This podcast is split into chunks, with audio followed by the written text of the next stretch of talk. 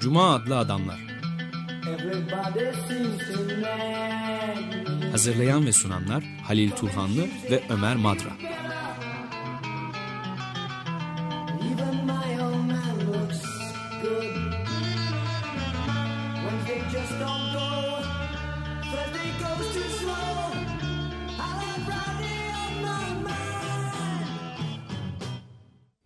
Merhaba Halil, hoş geldin. Teşekkürler. Ee, Bugünkü programda zaman zaman yaptığımız üzere e, istersen biraz edebiyattan bahsedelim. Ee, Ben edebiyatı seven birisiyim. Biraz egoist davranıyorum belki ama. Estağfurullah ben de öyle tabii de. Evet. Zaten edebiyat kurtarır kurtarırsa. hepimiz. Doğru. Yani, e, edebiyatçıların e, sanat daha geniş bir anlamda sanatın e, düş gücünden beslendiği için toplumsal dönüşümü gerçekleştirecek gerçekleştirmede de düş e, gücü çok önemli. E, yani devrimler biraz da düş gücüyle ve bilinçle değil sadece bilinçaltıyla ve düş gücüyle de yapılıyor. Evet edebiyat ve sanattan başka da bizi kurtaracak çok az şey Doğru. var aslında. E, çıkış noktamız istersen çok önemli bir eleştirmen. Paul Deman'ın e, çok yine e, onun en çok anılan kitaplarından bir tanesi Körlük ve İçgörü. Türkçe'ye çevrildi bir e, yeni bir çeviri değil. E, yani bir hayli zaman oluyor ama sıcağı sıcağına getirmiş değiliz. E, yine o kitabın içerisinde Paul Deman'ın denemelerinden oluşan bu kitapta sözünü ettiği Georg Lukács'ın e, roman kuramı var. Bu da çok önemli. Çok genç yaşta yazılmış bir yazdığı bir kitap Lukács'ın. Daha sonra kendisi de tuhaf bir şekilde oradaki fikirleri reddetmiş. Çünkü Marksizm öncesine dayanan bir kitap. Marx, genç Lukács'ın yazdığı Ya, bir şey. evet. Ama e, Paul Deman'ın da söylediği üzere e, bir genç Lukács ile daha sonraki Marksist Lukács arasında bir bağlantı da var. E, Şimdi şöyle konuşmamızın başında da söyledik. E, Edebiyatın, şiirin dili e, çok farklı. Buna istersen estetik dil diyelim biz. E, Estetik dil metaforlar kullanıyor, mecazlar kullanıyor. Gündelik dilden farklı. Hatta asıl ayrımı gündelik dille estetik dil arasında değil de bilimsel dil arasında yapmak gerekir. Çünkü bilimsel dil logostan, akıldan da kaynaklanıyor. Aklı rehber alıyor ve e, hakikate ulaştığı iddiasında, hakikati gösterdiği iddiasında akılla yöneltilen, yöneltilen e, metodolojik ve son derece de mantıklı bir dil olduğu iddiasında bilimsel dil. E, hakikat e, bilimsel dilin içerisinde tezahür ediyor. Ama estetik dilde hakikat orada kendisini göstermiyor. Dolaylı. Hatta e, fakat şu soru sormak gerekir. E, estetik dil ampirik e, gerçeklikten de kaynaklanmıyor. Ampirik dünyanın içerisinde doğmakla birlikte o dünyaya biraz da olumsuzlayarak doğan bir dil. O dünyayı adım adım reddeden e, bir dil, estetik dil. Şimdi hakikat gerçekten görünür dünyanın içinde yaşadığımız dünyanın bir hakikati mi? Yoksa onun dışında bir ötesinde de bir hakikat var mı? Burada gerçeklik ile yaşanılan deneyim, var olan dünyanın içerisindeki dünyanın gerçekliği ile bir de olması gereken bir hakikat arasındaki ayrım yapmak gerekiyor. Bilimsel dil çoğu kez gösterdiği, hakikat adına gösterdiği şey biraz da gerçeklik galiba. Evet Bu- bu, konu aslında e, yani sen e, bugünkü programın edebiyata yönelik olduğunu söyledin Evet. ama mesele aslında e, e, felsefe konulu ve etik felsefesi Kesinlikle özellikle öyle. olduğu apaçık ortada. Ee, burada yani bilimsel dil anlamın e, ara- aracı olduğunu e, gösteriyor ama edebiyat e, estetik dilde çok daha farklı bir şey. Akılla değil, düş gücüyle, bilinçaltıyla beslenen bir şey. Düş görücülerin dili, estetik dil. E, düş görmek arzulamak demek. Başka bir hayatı arzulamak demek. Başka bir dünyayı arzulamak demek. Şimdi geçmiş programlarda sözünü ettik ve zaman zaman da tekrar döndük ona. Maxine Green'in e, bir kitabı John Dewey'den bu yana Amerika'nın en iyi eğitimcilerinden bir tanesi. En önemli eğitimcilerinden bir tanesi. En radikal eğitimcilerinden bir tanesidir Maxine Green.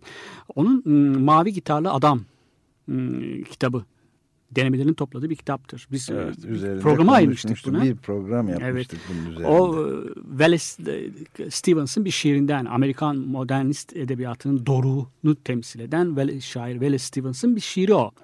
E, Wallace Stevens da e, bilin tahmin edileceği gibi Picasso'nun eserinden almış ismini. Burada mavi gitarlı adam hiçbir şey göründüğü olduğu gibi göründüğü gibi değildir der orada e, şiirde. E, Maxine Green de öyle diyor. Çocukları biz şiirle eğit eğitirsek dünyanın hiç de göründüğü gibi olmadığını, onlara çok dünyaya var olanı farklı perspektiflerden bakabileceklerini, perspektif, bakış zenginliği ve derinliği kazandırabileceğimizi e, kazandırabiliriz diyor. Bu yüzden de eğitimde o bilimsel dilden ziyade şairlerin dilini ön plana çıkarmalıyız e, der o ki denemelerinde de özetle.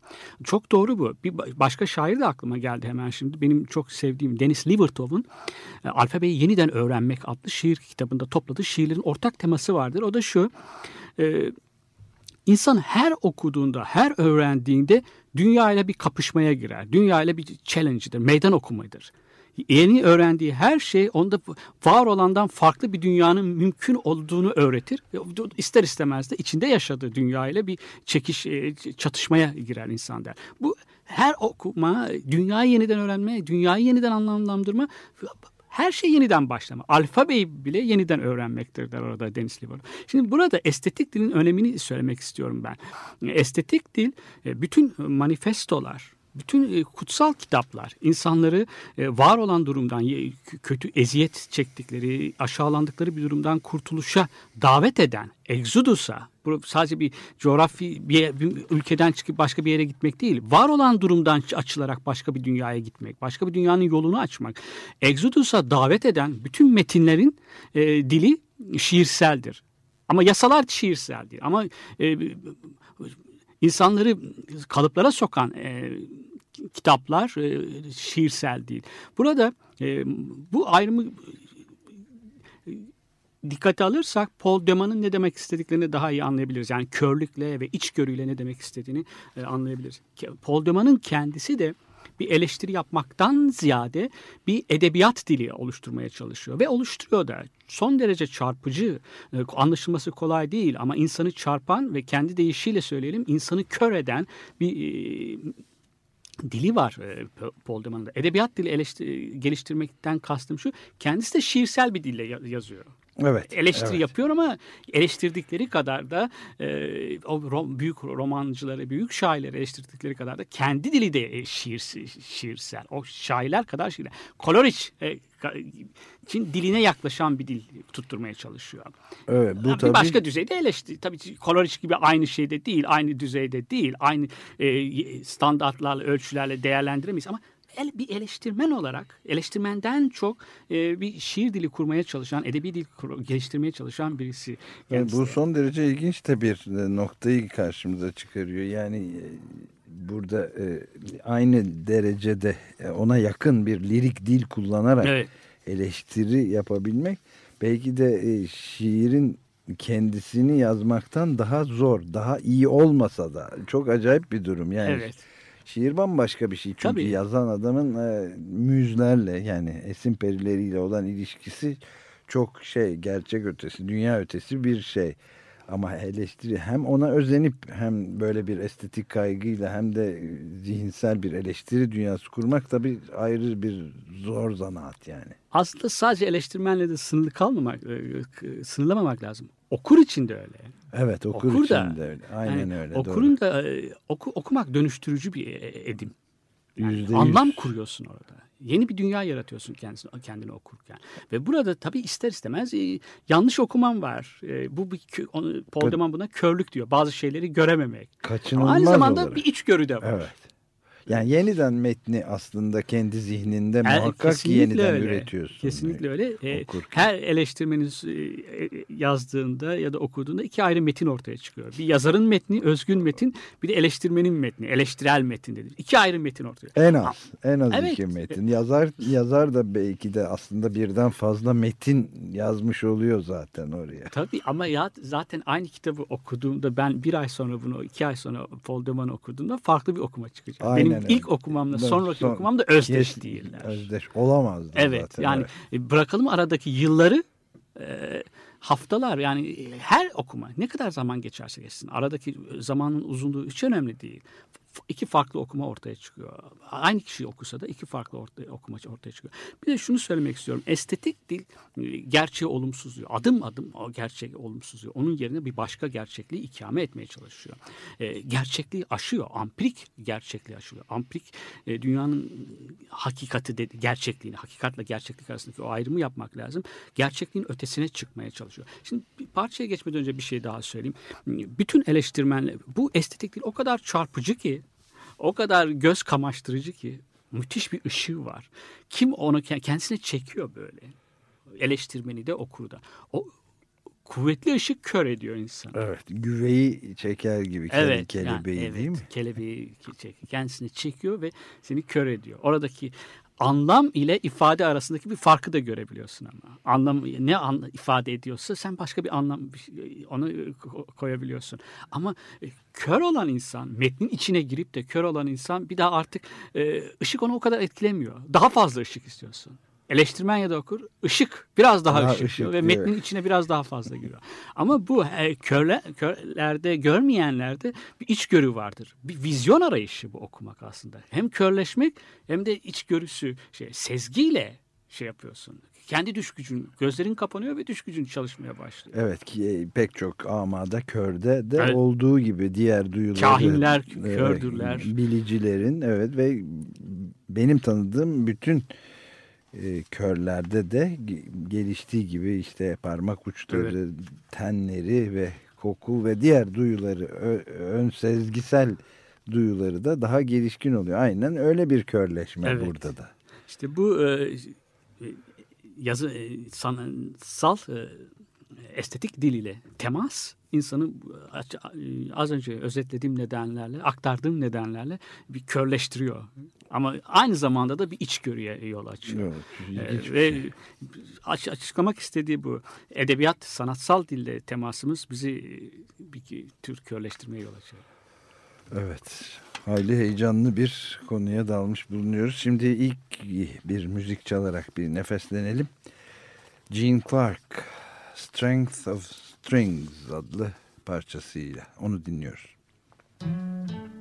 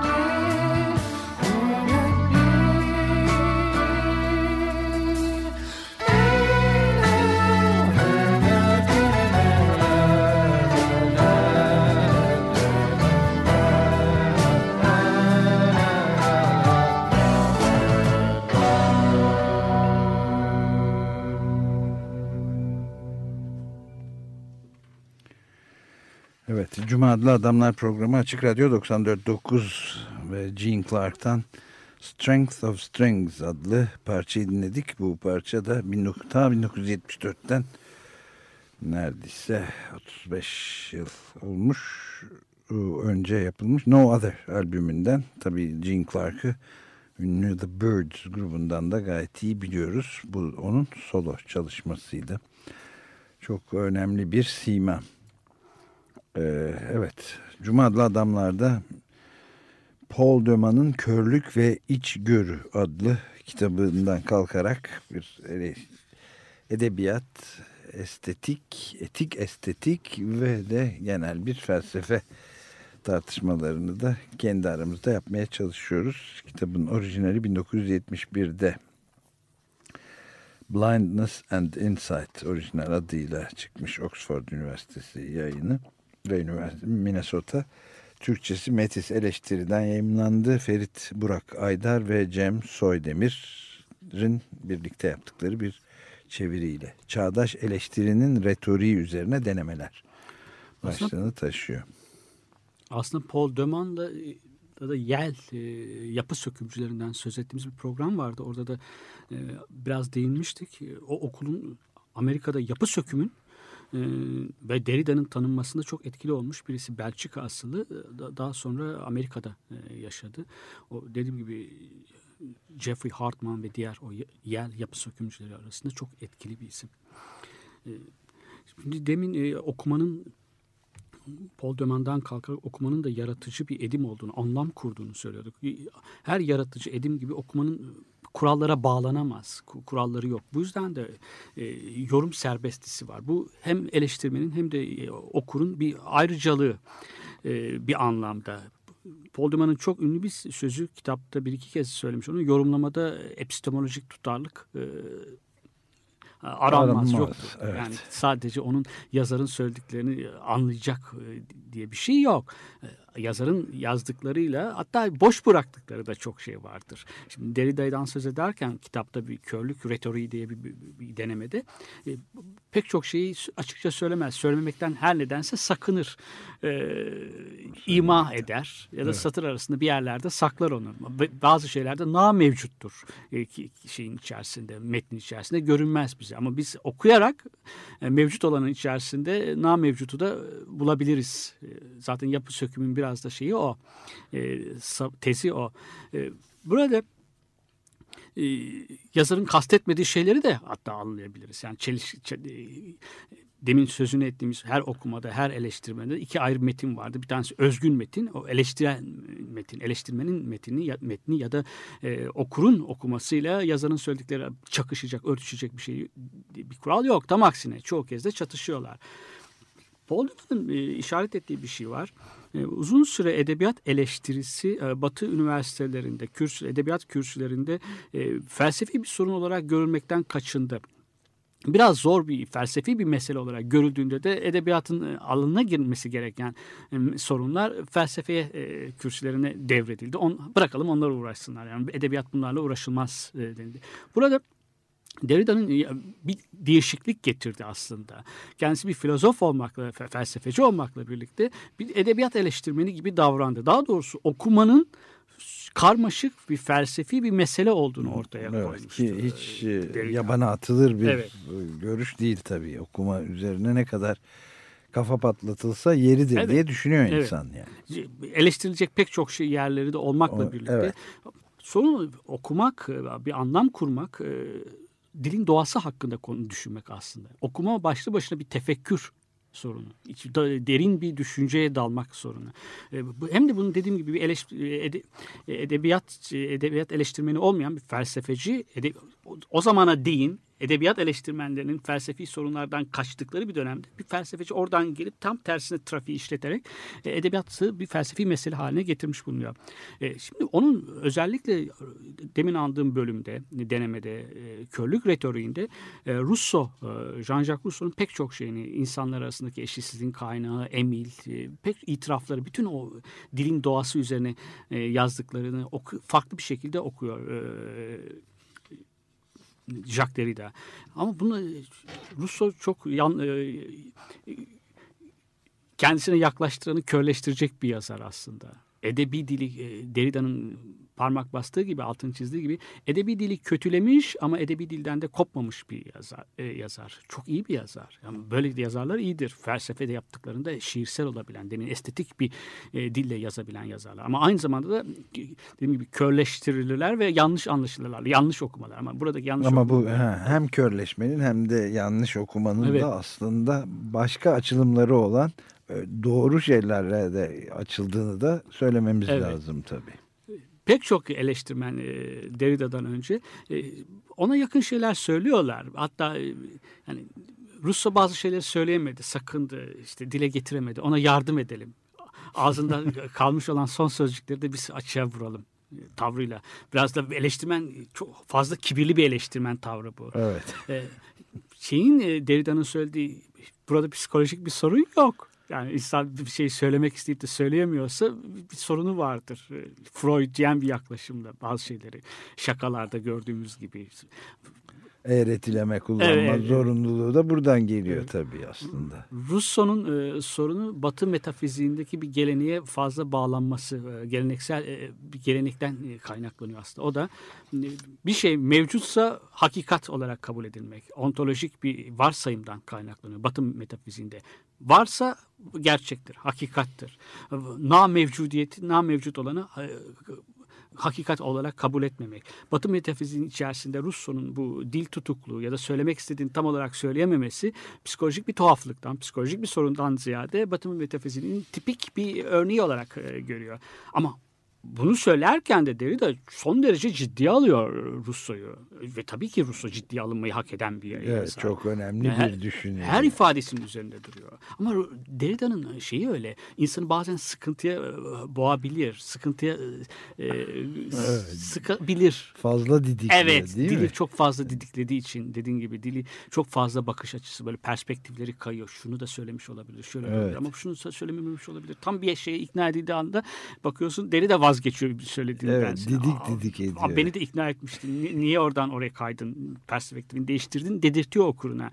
Ama e, okuduğu metni çok ciddi alan ve kılı kırk yaran her ifadesinin üzerinde duran ve bu anlamda da geleneksel bütün yorumlardan e, ayrılan bir e, okuması var yazı e, ilişki yazı ile ilişkisini yönlendiren dediğim gibi e, aktarmaya çalıştığım gibi Batı düşüncesindeki bir o gelenek bir varsayım.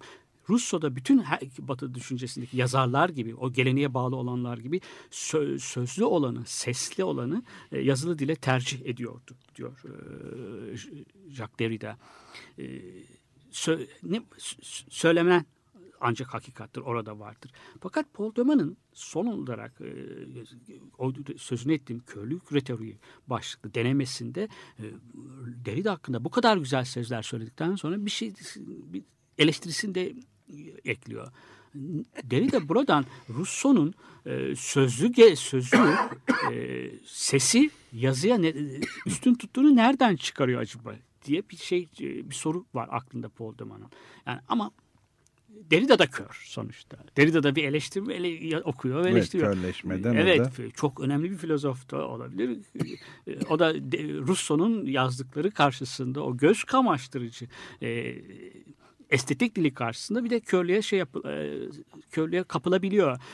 Burada dediğim gibi varlığın e, mevcudiyet olarak benimsenmesi. Bir şey varsa, bir şey mevcut ise o vardır. Bu, bu ontolojik varsayım Rousseau'nun e, pek çok şeyini e, e, ikili bir yoruma yol açabiliyor. Şöyle bir şey söylemiş Derrida.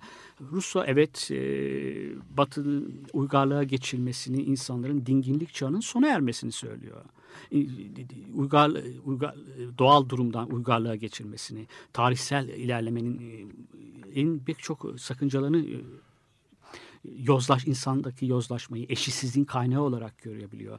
Ama Rousseau gibi bir çapındaki bir insan e, dinginlik denilen şeyin aynı zamanda entelektüel durgunluk olduğunu da görmemezlik ede, görmemiş olamaz.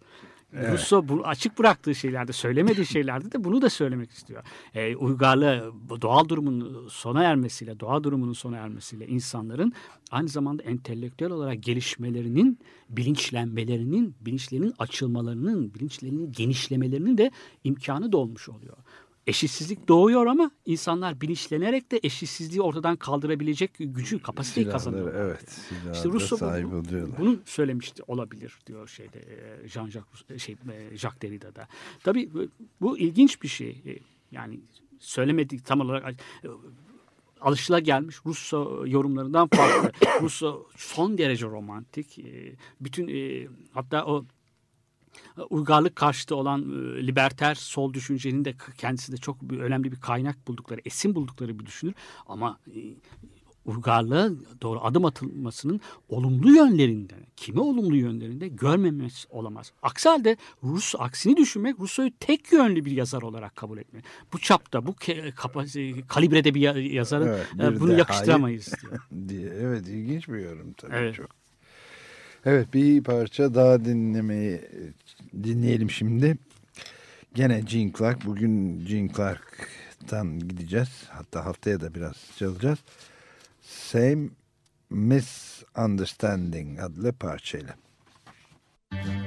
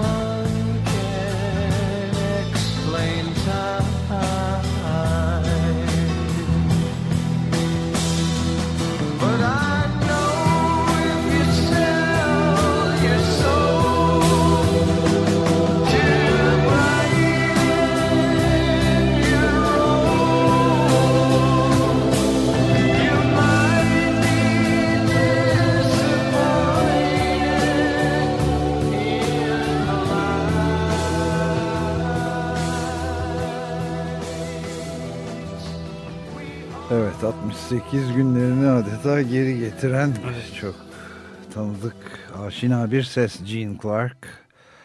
Some Misunderstanding adlı şarkısıyla dinledik onu. The Birds grubundan gayet iyi tanıdığımız bir e, müzisyen. Evet gene Cumalı Adamlar programında olduğunuzu hatırlatalım. Açık Radyo 94.9'da ve Paul Deman'ın Körlük ve İçgörü adlı alt başlığı da çağdaş eleştirinin retoriği üzerine denemeler olan Metis eleştiriden de yayınlanmış olan Fethi, Ferit Burak Aydar ve Cem Soydemir'in çevirisiyle bir kitabını esas alıyoruz. Daha doğrusu derleme aslında.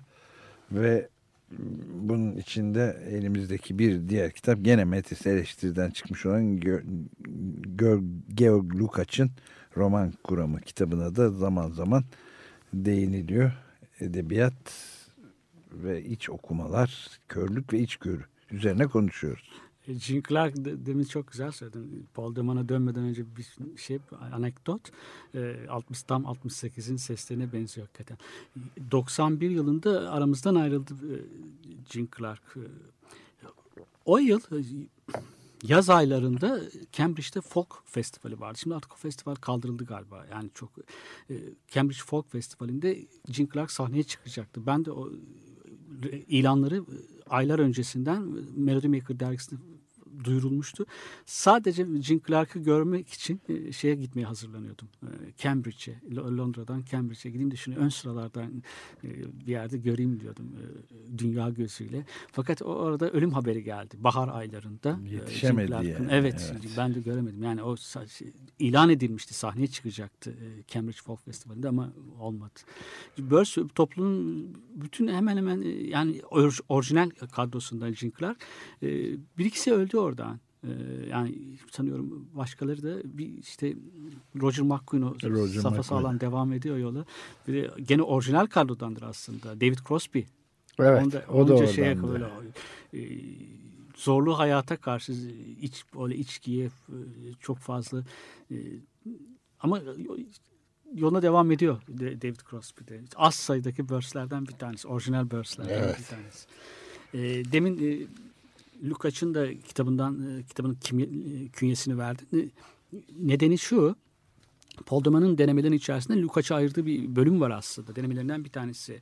Bu çok önemli bir kitap. ki- ki Lukács'ın ki genç yaşta yazılmış ve o yaşta birinden e, beklenmeyecek kadar anlaşılması da zor, karmaşık bir kitap. Çok de iyi ifade etmiş anlamı. an- Yer, yer orijinal değil, özgün değil ama meramını çok iyi anlatmış. Estetik bir dil estetik konusunda konuşurken, roman konusunda, konuşurken estetik bir dil kurmuş e, Lukács. E, Lukács'ı e, birkaç yıl önce hatırlıyorum ben çok küçük görmüşlerdi birisi, bazıları e, işte Macar köylüyü falan hiç alakası olmayan bir şey. O büyük bir ihtimal okumadı yani Lukács'ı. E, Lukács yer yer e, sığlığa saplandığı yerler var gerçeklikle ilgili. Modernist edebiyatta e, Thomas Mann'ın dışındaki hepsini reddettiği bir yönü var. Ama bu asla e, Lukács'ın e, e, önemini, önemini evet, evet. Lukács bütün olarak bir bütünlük içerisinde ele alınmayı hak eden bir yazar. Bu gençlik kitabında, gençlik döneminde yazdığı, Marksizm öncesinde yazdığında Hegel'i ne kadar iyi bildiğini gösteriyor. Hegel, Tin'in fenomenolojisini ne kadar iyi bildiğini gösteriyor. Genç e, roman kendi kendisini anlatıyor. Tıpkı Hegel'in diğerde Tin'in kendi tarihsel gelişimini evet, anlatması, gibi. Anlatması gibi evet. E, ve dediğim gibi kendisi reddetmiş aslında. Yani o biraz benim işte sağcı bir dönemime e, ait Denk bir geldi. eserdir gibisinden bir şeyler söylemiş. Ama e, dili, e, söylemek istedikleri tez, içerdiği tezler müthiş. Ayrıca kendi, kendi kendine sürekli, haksızlık etmiş. Yani. Evet çünkü sürekli bu zihninde de dönüşümler yaşayan evet. çok evet, o açıdan evet, da gerçekten. önemli. Yani Frankfurt okulunu falan çok etkilemiş bir şey. Frankfurt okulunu etkiliyorsa o çok önemli. Kolay değil evet. yani Frankfurt okulunu etkilemek. Yer yer şeylere Stalinist olduğu dönemler olmuş ama o kuşakları da anlamak lazım. Çok fırtınalı bir dönemde geç şey yapıyorlar. Onları da şey yargılamadan önce o hoşgörüyü de göstermek lazım. Anlamaya çalışmak lazım daha doğrusu. Ama e, bazı yerlerde dediğim gibi yani mesela Edward Said'in bir eleştirisi vardır. Lukács e, edebiyat Hegel'in etkisi Hegel'in Orhan Koçak da çok güzel ifade etmiş yazdı bu kitabı ön sözde. Hegel'in tarih, dünya tarihi neyse dünya tarihi dedi aslında Avrupa tarihi. Dünya edebiyatı dediğinde Avrupa edebiyatı. 19. ve 18. yüzyıl sonu büyük Avrupa edebiyatını anlıyor Lukács. Ama modern edebiyatta da Thomas Mann'ı Kafka'yı ne kadar kötülüyor biliyorsun. Minor edebiyat dediğimiz o edebiyat anlamıyor. Edward Said büyük yazarları, büyük yasalara bağlı olan yazarları, o kanonik yazarları anlıyor. Antonin Arto yok. Shakespeare var, Tolstoy var. Bütün onlar hakkında yazmış. Ama Antonin Arto gibi çok ikon kırıcı bir edebiyat. Yasalara sığmayan bir yazar sanki hiç yaşamamış gibi Lukács açısından. O, o, o ikon kırıcıları, çok aykırı yazarları şey yapmamış, atmış onu. E, ufkunun Gö dışında evet, bırakmış. Gottfried Ben gibi bir şaire yaptı mesela haksızlıktır. E, faşizme e, e, ilgi duyduğu bir dönem olabilir. Bir fütüristlerle olabilir diğer e, dışa bazı dışa vurumcularda da öyle bir eğilimler olabilir. Ama Gottfried ben öyle çok şey yapılacak bir yazar. Yabana atılacak bir şair değil değil mi? E, burada e, şeyi ama sonuç olarak söylediği doğru. Paul Deman'ın e, bir bütün olarak ele alınmayı hak eden bir yazar e, George Lucas. Söylediği şu, e, bu açıklamalardan sonra gelelim ne demek istediği özetleyelim. Roman insanların belirli bir bilinç, zihin değişikliğinin de doğmuş. Batı edebiyatının en önemli türü olan, modern edebiyatın en önemli türü olan roman, insan bilincindeki bir değişimin zorundadır. İnsan bir aşamaya gelmiş kendisini artık farklı bir şekilde anlatmak istediği için diğer bütün edebi türlerden kopmuştur. Burada kıyasladığı edebi türde aslında epik epik bütünlüğü olan bir dünyanın e, türüydü, formuydu. Roman bütünlüğün koptuğu, dünyanın fragmanlara ayrıldığı, deneyim ile iç yaşantı arasındaki bir çelişkinin doğduğu, daha doğrusu adını koyalım yabancılaşmanın doğduğu evet. bir dönemin şeyidir. İçsel bir yaşantısı doğmuştur. İnsan e, içinde yaşadığı dünya ile çeliştiğinde biraz içine kapanmıştır. Ama aynı zamanda da e, bu amplik olanı olumsuzlar ampirik olanın ötesine geçmeye çalışır. Eğer içinde yaşadığı anlam dünya anlamını yitirmişse zaten anlamını bu dünyanın ötesinde arar. İşte roman böyle bir arayışın e, üründür. Ama roman ampirik olanı yatsımakla birlikte ampirik olanın içerisinde doğuyor. Aynı şekilde insanın bir bütünlük dürtüsü var adeta bütünlüğe kavuşmak istiyor. Bütün roman kahramanları hem içinde yaşadıkları dünyayı yatsıyorlar, onu reddediyorlar. Hem de aynı zamanda bir bütünlüğe kavuşmaya, Kavuşmak organik anlam, bir bütünlüğe. Anlam kazandırmaya. Bu, Çünkü kendi dünya, kendilerine ve kendi evet, dünyalarına dünya anlam kazandırmak için. Evet. Roman bir bu anlamda roman bütün roman kahramanları birer yurtsuz. Farklı bir yurt arıyorlar kendilerine. Ama arayışın içerisinde, bir bütünlük arayışı içerisinde. Evet. Bütünlüğüne yeniden kavuşmuş bir dünya. Ama bu artık bu dünya içinde yaşadıkları dünyada olamaz. Farklı bir dünyada artık o bütünlük kurulabilir. Epikten epikten farkı bu. Epik var olan bir bütünlüğü açıklıyor. Ama roman kahramanı e, bütünlüğü arıyor. Bu aslında bütünlüğü kaybolmuş olması e, felsefede de var. Felsefede romandan önce felsefe de bunu şey alıyor. Hem ampirik dünyayı yatsıyorsun hem de bir bütünlük arayışını. Burada bir gerilim var. Diyalektik bir gerilim. Bu gerilime e, ironi adını veriyor. Schiller'den büyük ölçüde Alman romantizminden etkilenerek e, Lukács bu gerilime e, ironi, adını veriyor. Roman ironik bir türdür. İronik bir dili vardır. Bakın demin sözünü ettiğim bir şey e, sözünü ettim. E, Frankfurt Okulu ne kadar çok etkilemiş olduğunu söyledim. Walter Benjamin'de ve şeyde özellikle de Herbert Marcuse'nin Herbert Marcuse'nin e, sanıyorum doktora tezi Alman e, sanatçı romanında sanatçı romanları üzerine yazmış olduğudur. Orada kahramanları sanatçı olan romanlardır onlar. Ama o bütün sanatçılar e, bir arayışın içerisindeler. Kimi kez arayışları bazen e, umutsuzluğa kapılabilirler, intihar edebilirler. Ama hep arayışın içerisindedir. Yaşında yaşadıkları dünya ile, deneyimledikleri dünya ile farklı bir düşünü gördükleri dünya arasındaki çelişkiyi evet. yaşarlar. roman roman böyle bir şey. Bu anlamda her roman ütopik. Her roman farklı bir dünya arayışı içerisinde. Genç Lukaç'ın benim çok özetin özet olarak sunduğum bu eser, şeyler çok da güzel bir ön söz yazmış Orhan Koçak. Orada da şey var.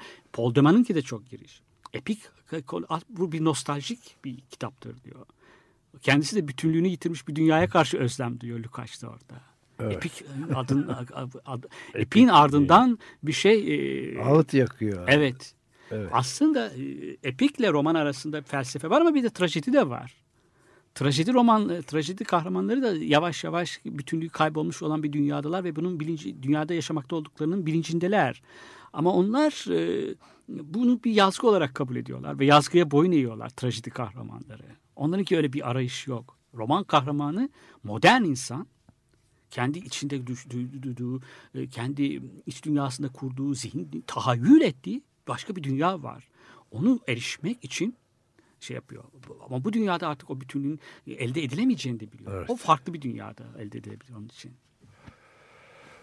Evet bir müzik daha dinleyelim bir müzik parçası daha. Life's Greatest Foul adını taşıyan Gene Clark parçasına kulak veriyoruz şimdi de.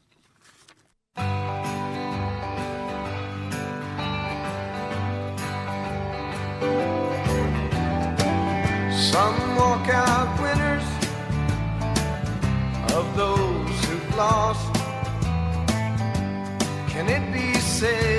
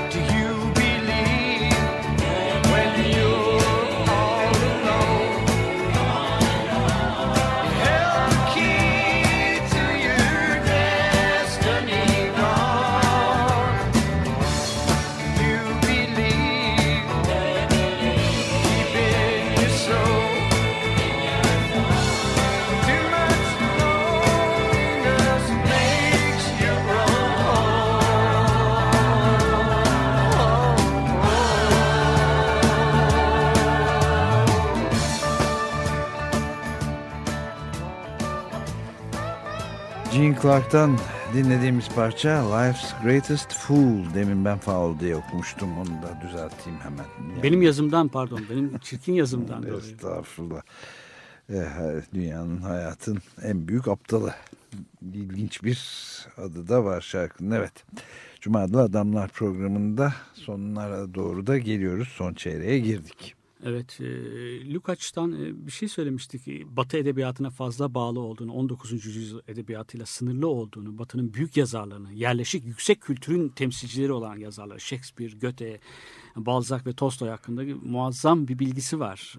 Öbürkülerini bilmediği anlamına gelmiyor ama öbürkülerini gözlerini kapamış. E, mesela Edward Said'in edebi değerleri parçalayan yazarlar dedi yazarlardan. Arasında Russo'yu da koymuş. Gerçekten öyle. Russo çok önemli bir şey. Yani son 20 yıl içerisinde özellikle çevre ekolo, eko sosyalistlerin de evet. yeniden okudukları, yeniden keşfettikleri, Müthiş keşfetmede geç kaldıkları bir yazar. ve dedi programın başından beri Paul Deman'a dayanarak da söylediğimiz gibi dili de çok sanatsal, estetik bir dili var. Ama dünyayı değiştirmek isteyen bütün düşünürlerin dili şöyle ya da böyle, şu ya da bu ölçüde biraz estetik bir dildir. Evet, Rousseau'nun da bu arada bütün eserleri ard arda yayınlanmaya başlıyor. Onlar üzerine de bir program yapacağız evet. biz de. Evet. Açık Radyo'da daha sonra say yayınlarından ha, bir çok iyi, çıkıyor. Çok, çok, iyi çok bir şey yani. İyi bir haber.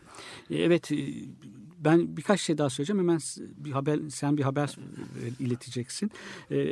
Dünya, roman bütünlüğü bozulmuş bir dünyanın da insanın kendisini ifade etme biçimi olduğunu söylemiştik. Yani e, gerçeklikle yaşadığı dünya arasındaki e, çelişkiden, çatışmadan doğan bir tür ama bu çelişkiyi aşmaya çalışan e, aşmaya çalışır roman kahramanları. Bu yüzden de romanın yutsuzluğun ifadesi olduğunu söylemiştik. Epik çağında da aslında epik dışı anlatılar var. Bunlardan bir tanesi trajedi. Trajedi ama insanın evrensel yazgısı olarak kabul eder trajedi kahramanın yazgısını. Gerçek, hakikati çok peşinde değildir. İdeal evet. bir dünya kurmaya çalışmaz trajedi kahramanı. Yazgısını karşı boyun eğmez, savaşır, hatta hakikati görebilir ama son anda ölüm anında. Evet. Bir an için yakalar. Ondan sonra Ama hayata da gözlerini kapar. kaybeder. Evet. Bize de bir peşinde koşacağımız, koşabileceğimiz bir miras olarak bir ideal bırakmaz. Benim aşağı yukarı söyleyeceklerim bundan ibaret.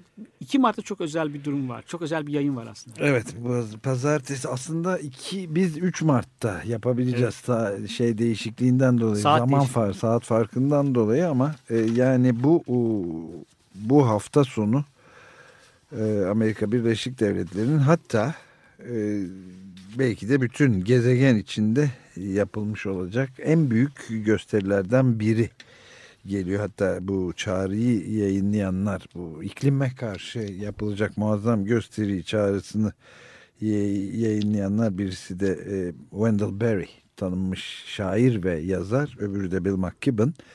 Onlar da şeyi söylüyorlar bu çağrıda diyorlar ki yani bir ulusun, bir ülkenin ya da gezegenin tarihinde bazı anlar vardır.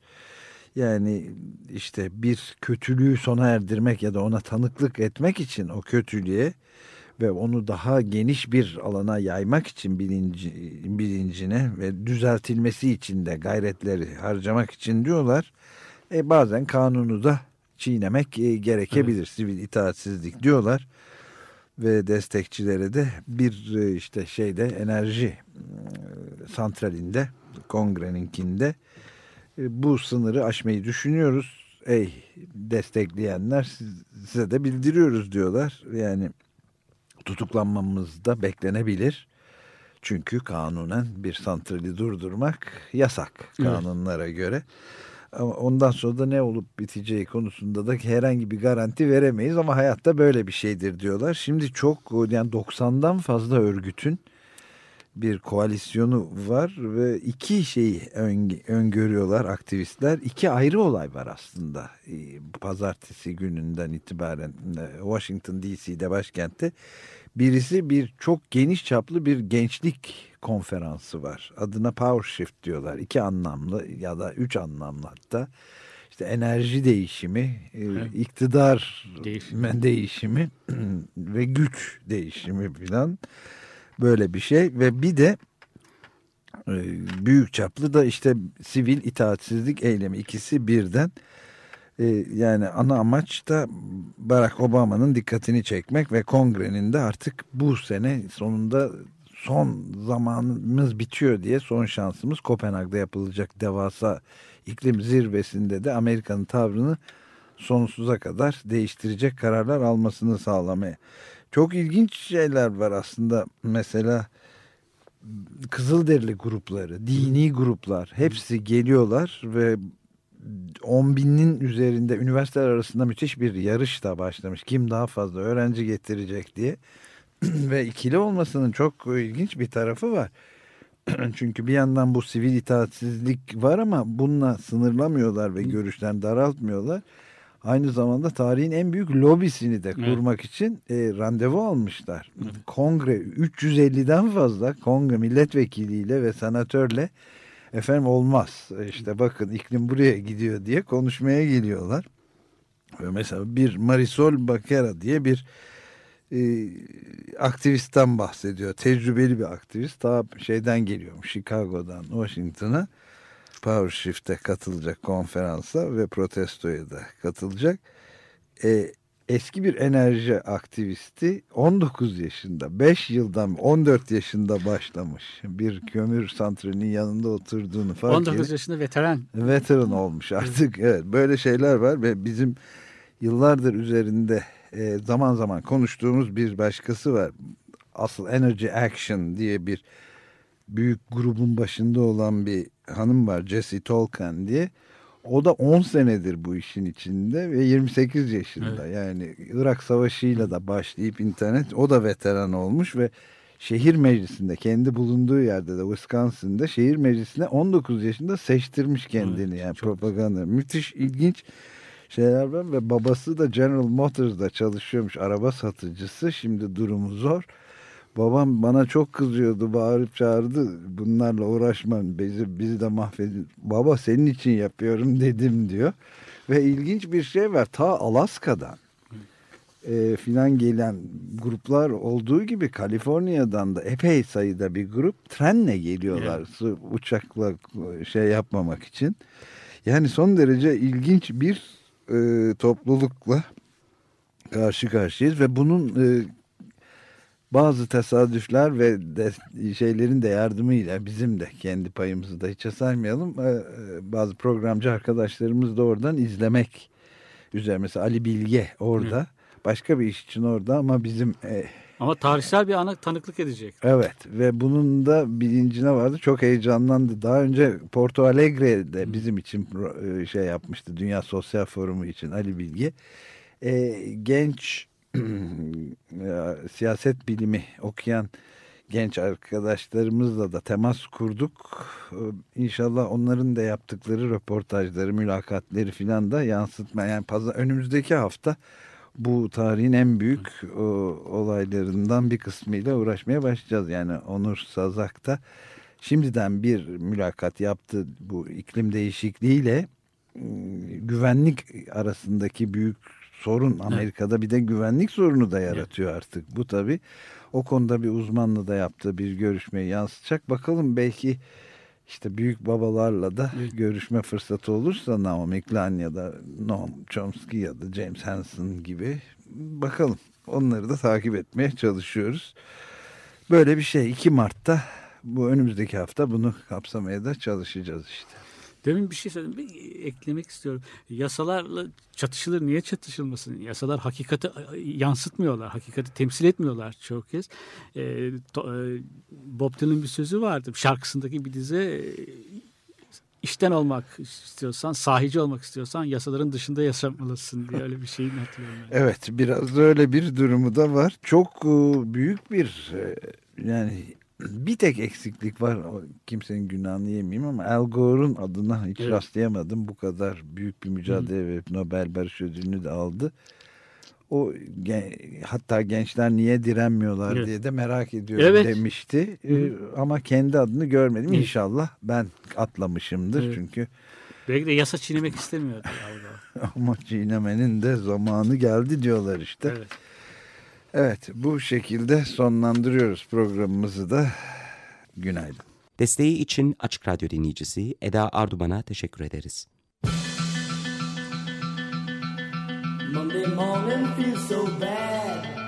Cuma adlı adamlar. Hazırlayan ve sunanlar Halil Turhanlı ve Ömer Madra. Even my